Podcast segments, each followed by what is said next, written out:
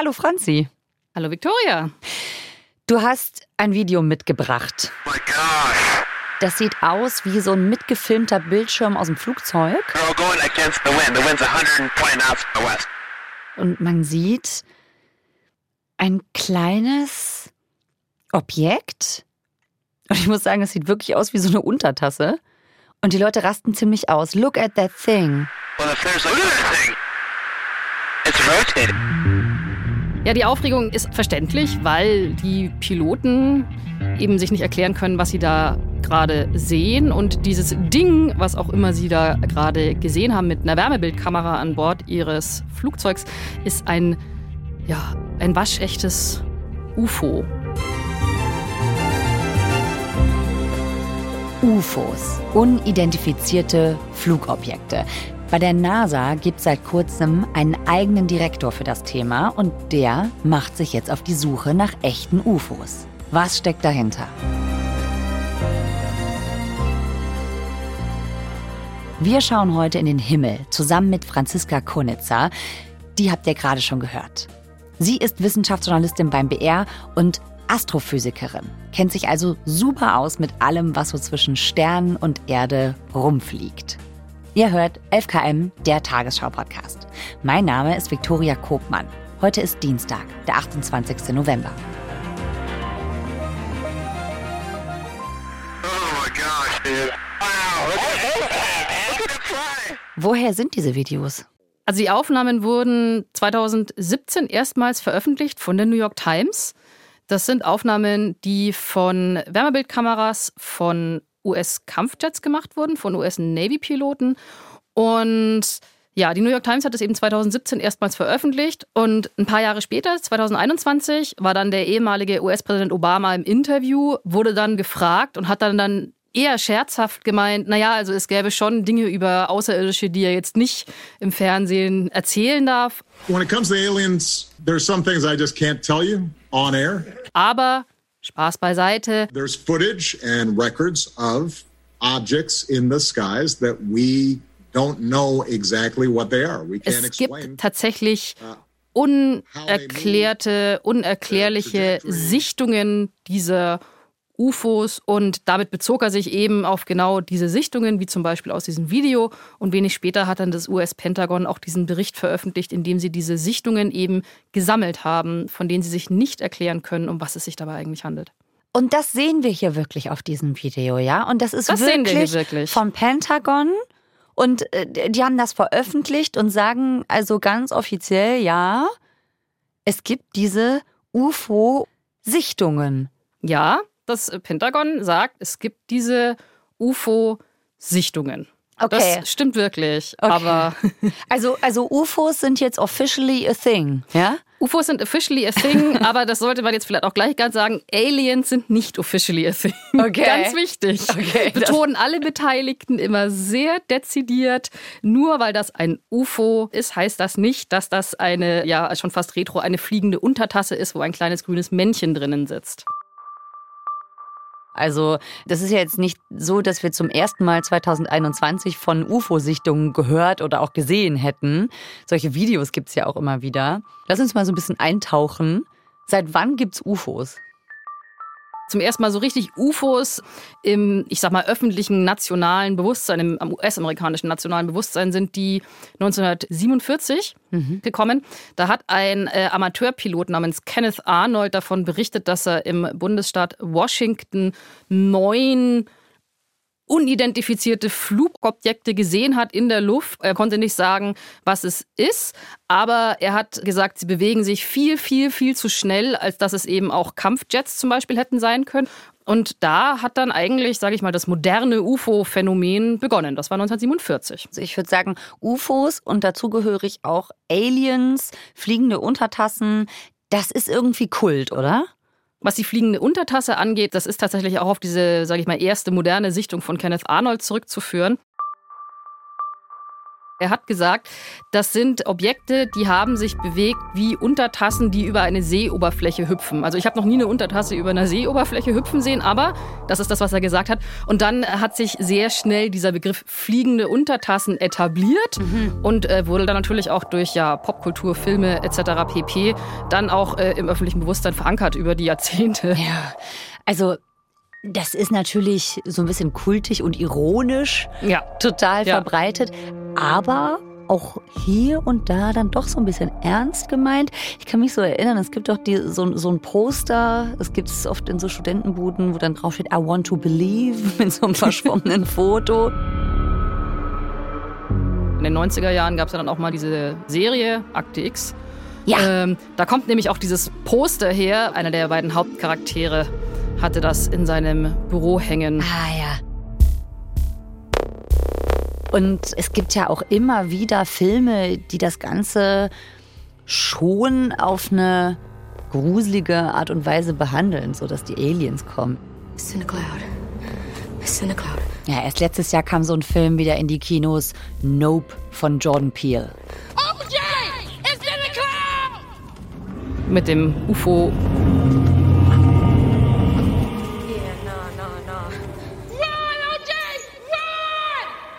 Also alles nur Science Fiction?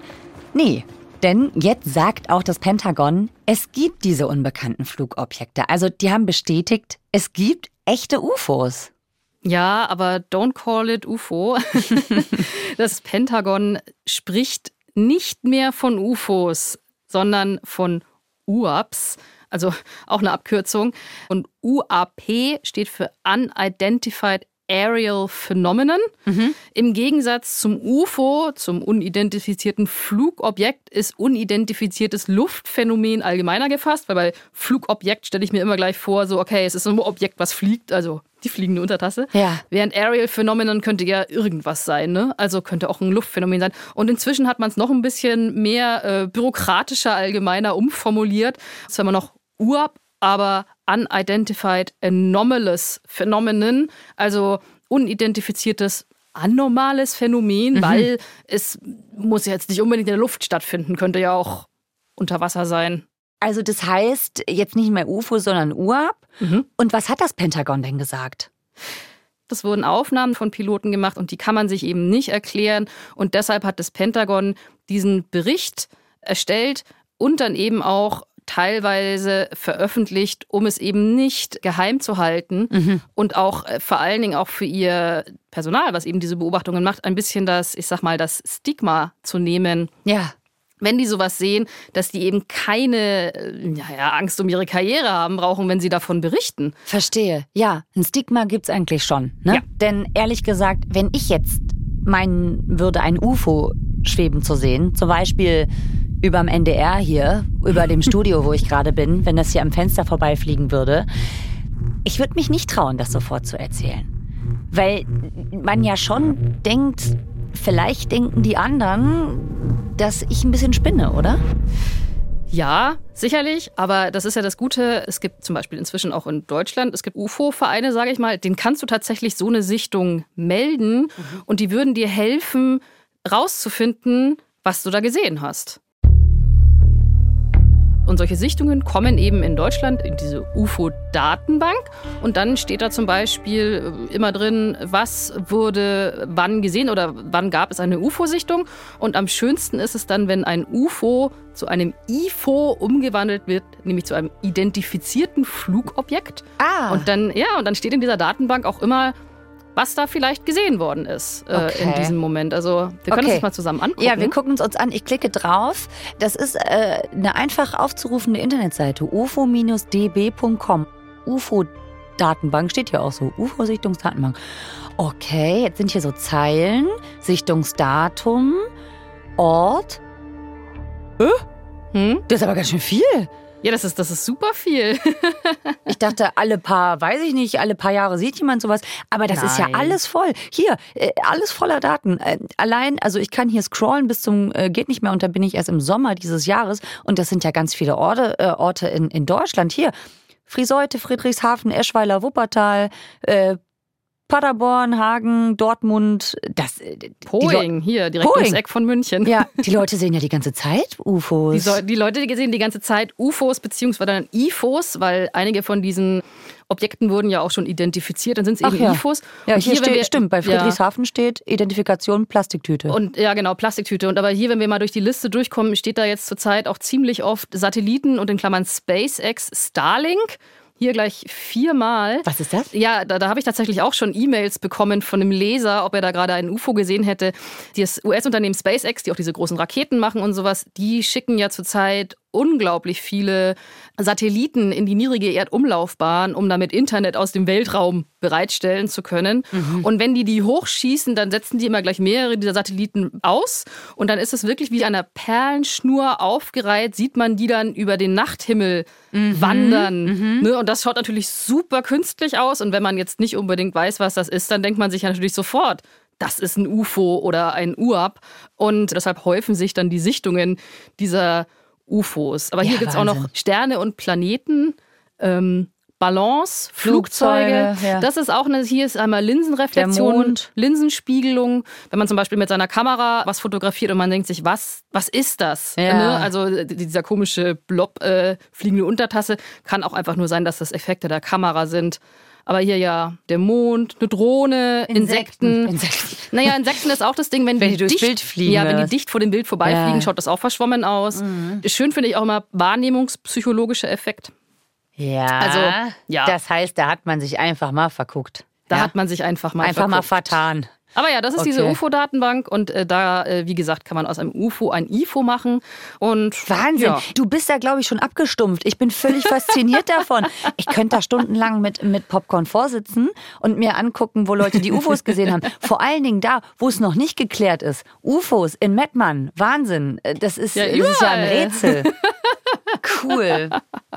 Und zum Beispiel hat auch das äh, Pentagon jetzt eine derartige Datenbank eingerichtet. Ja. Da können im Moment nur derzeitige und ehemalige Angestellte der US-Regierung ihre Beobachtungen melden und dann wird ihnen geholfen. Und zukünftig soll das aber auch für die breitere Bevölkerung dann sich öffnen. Also diese Datenbanken gibt's. Das Pentagon schaut da also schon eine Weile nach und die haben ja auch einen Bericht rausgebracht. Was steht da drin? In diesem UAP-Report von 2021 sind 144 Beobachtungen gesammelt, die in den Jahren 2004 bis 2021 me- meistens von US Navy-Piloten gemacht wurden. Und davon konnte man 143 nicht identifizieren. Eine konnte man identifizieren, das war ein großer Ballon, dem die Luft entwichen ist. Ähm, und 18 davon haben ungewöhnliche Flugeigenschaften aufgewiesen, was vereinfacht heißt, also entweder sie haben sich zu schnell bewegt oder sie haben sich gar nicht bewegt oder sie sind mitten in der Luft äh, scheinbar um 90 Grad abgebogen, was ja auch eigentlich nicht funktionieren kann. Mhm.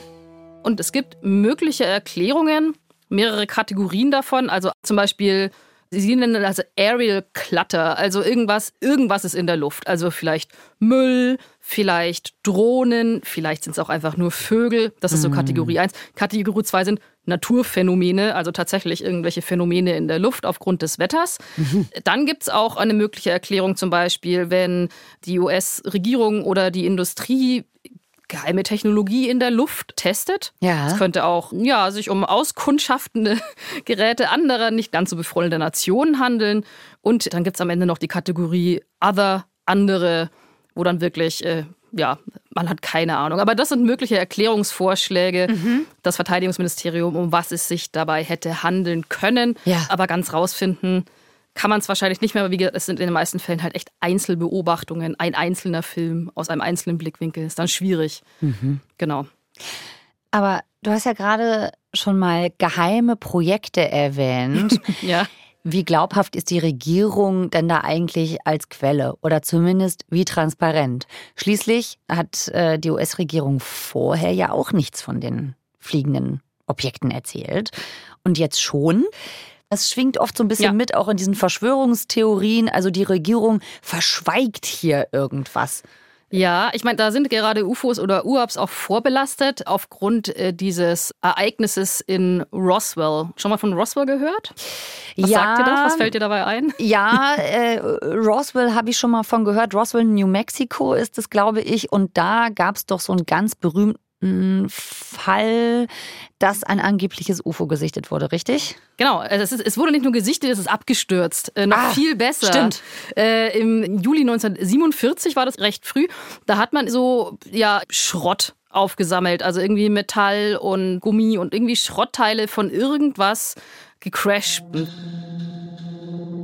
Und dann ging natürlich sofort die Spekulationen los. Und was ist das? Ist das ein geheimes Militärprojekt? Sind es doch Aliens? Auf jeden Fall, Aliens und Roswell sind bis heute auch ein popkulturelles Ding. Mhm. Aber die US-Regierung hat äh, dazu nie viel gesagt oder zur Aufklärung beigetragen, bis eben 1994 erst. Also, also Jahrzehnte später hat die US-Regierung dann äh, öffentlich gemacht, dass es sich nicht um ein Alien-Raumschiff handelt, sondern tatsächlich um einen äh, Militärballon, der Teil eines geheimen Projektes damals war. Tatsächlich, dieser Militärballon hatte ein Mikrofon dran. Ach.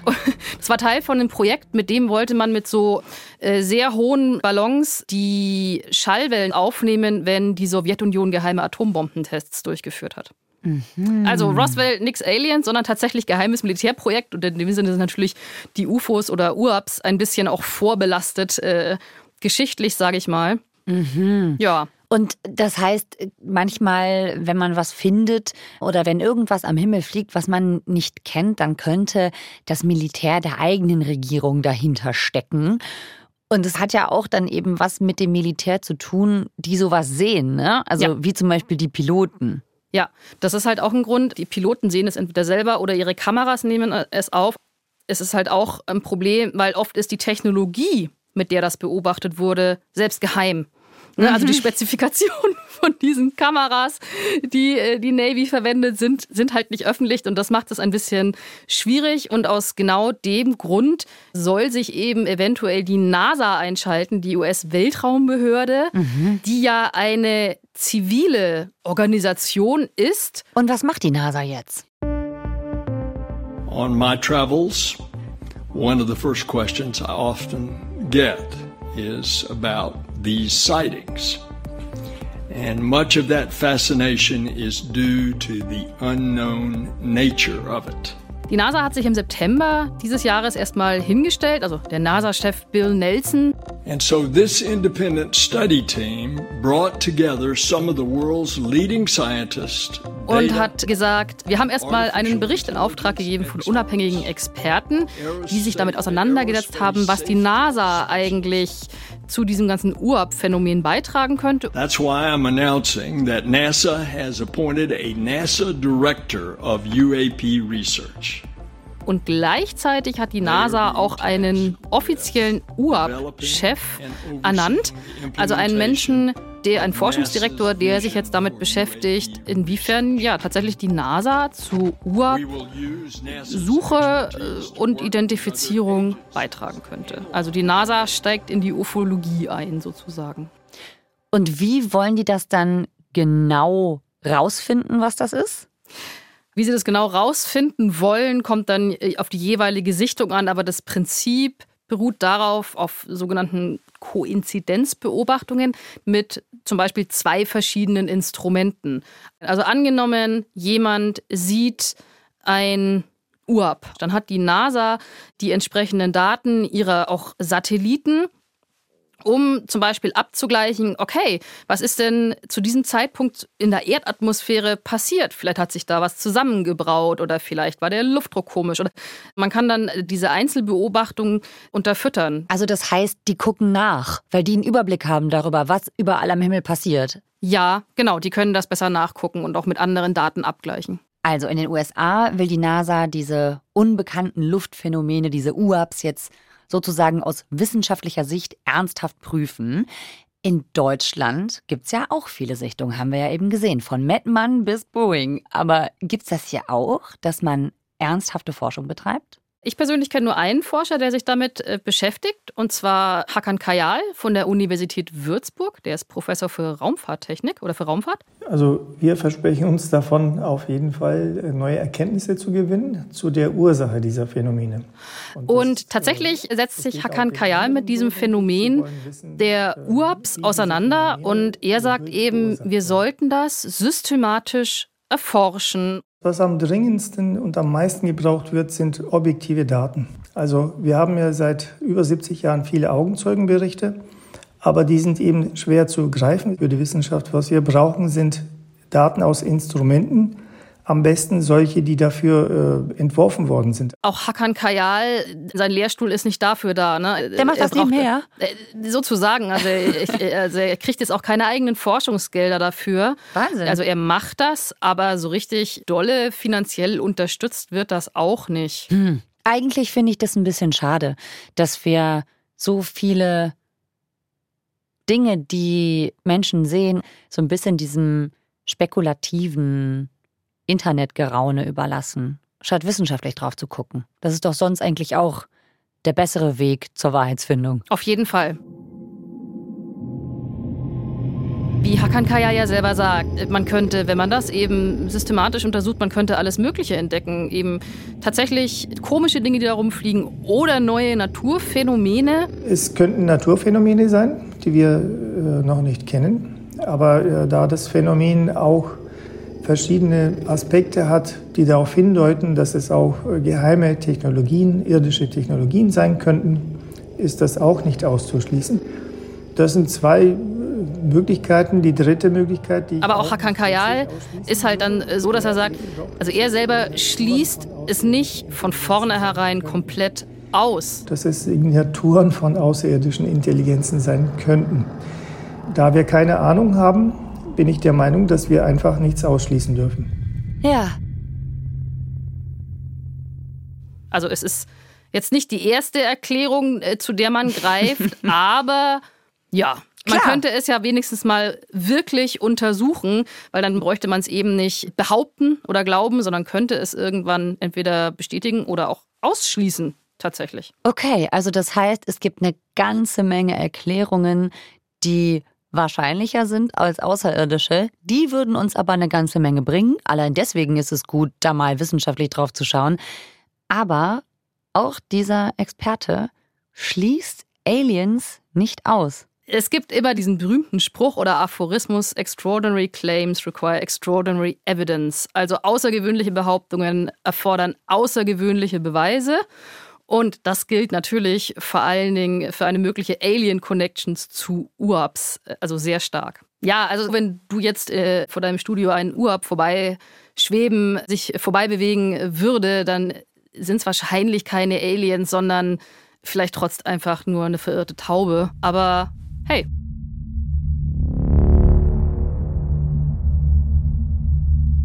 Also es gibt ernsthafte wissenschaftliche Forschung zu UAPs auch in Deutschland, aber jetzt auch noch nicht so viel Förderung, wahrscheinlich, weil das dann doch immer noch so ein bisschen mit Vorurteilen belastet ist. Ja, also man muss sagen, diese, ich sag mal, UAP-Forschung, sowas wie der NASA-Bericht hilft natürlich oder auch der Pentagon-Bericht, das hilft, dass das Ganze ein bisschen aus der spekulativen, verschwörungstheoretischen Schmuddelecke herauszuziehen. Auch Hakan Kayal sagt eben, diese Schritte sollten wir gehen. Das passiert jetzt so langsam in den USA besonders. Staatliche Stellen müssen sich ernsthaft und offiziell damit beschäftigen. Dann müssen sich wissenschaftliche Einrichtungen auch mit dem Thema beschäftigen, und zwar natürlich mit wissenschaftlichen Methoden. Dann wird das nach und nach, glaube ich, dahin kommen, dass die Öffentlichkeit auch merkt, ah, da wird ernsthafte Forschung damit betrieben. Ich würde davon ausgehen, wenn ich jetzt vor 20 Jahren hier gesessen wäre, dann hätten wir wahrscheinlich dieses Gespräch in der Form nicht geführt, weil es damals eben noch viel mehr um, ja, um dieses Anrüchige der kleinen grünen Männchen ging. Und ich sag mal, aus dieser Schmuddelecke des Internets entwickeln sich die UAPs gerade etwas raus, tatsächlich. Mhm. Ja. Oder auch äh, SETI-Forschung, die Suche nach Außerirdischen, nach außerirdischen Intelligenzen. Eine ähnliche Suche, die jetzt nicht auf äh, Luftphänomene oder auf unerklärte Phänomene auf der Erde setzt, sondern tatsächlich nach Signalen von außerirdischen Intelligenzen sucht. Die hatten früher mit ganz ähnlichen Problemen zu tun oder ja, mit, war auch mit Konnotationen behaftet, ähnlich wie das den UAPs heute geht. Aber derzeit gibt es zum Beispiel ein sehr großes SETI-Projekt weltweit, was nach diesen Signalen sucht. Man muss aber auch dazu sagen, auch das ist größtenteils von einem Investor, von einem Geldgeber finanziert. Also nicht mit öffentlichen Geldern. Okay, also das heißt, es gibt auch ganz ernsthafte wissenschaftliche Suche nach außerirdischem intelligenten Leben, auch wenn die nicht nach grünen Männchen suchen, genauso wie es eine ganz ernsthafte wissenschaftliche Beschäftigung gibt mit Himmelsphänomenen oder eben UAPs, auch wenn es dann nicht direkt um die fliegende Untertasse geht. Genau. Die Urabforschung trifft keine Aussagen darüber, ob es eine fliegende Untertasse ist. Und die SETI-Forschung trifft keine Aussage über die Hautfarbe eventueller gegebener außerirdischer Intelligenzen. Aber ja, es gibt ernsthafte Forschung auf beiden Gebieten, die sich damit auseinandersetzt. Franzi, danke, dass du uns davon erzählt hast. Ja, bitte, sehr gerne. Und wenn eines Tages tatsächlich mal Außerirdische landen, dann machen wir da ganz sicher noch eine FKM-Folge zu. Wieder mit der Wissenschaftsjournalistin Franziska Konitzer. Und das wird auch schade, die zu verpassen, oder? Also abonniert uns in der ARD Audiothek oder da, wo ihr sonst Podcasts hört.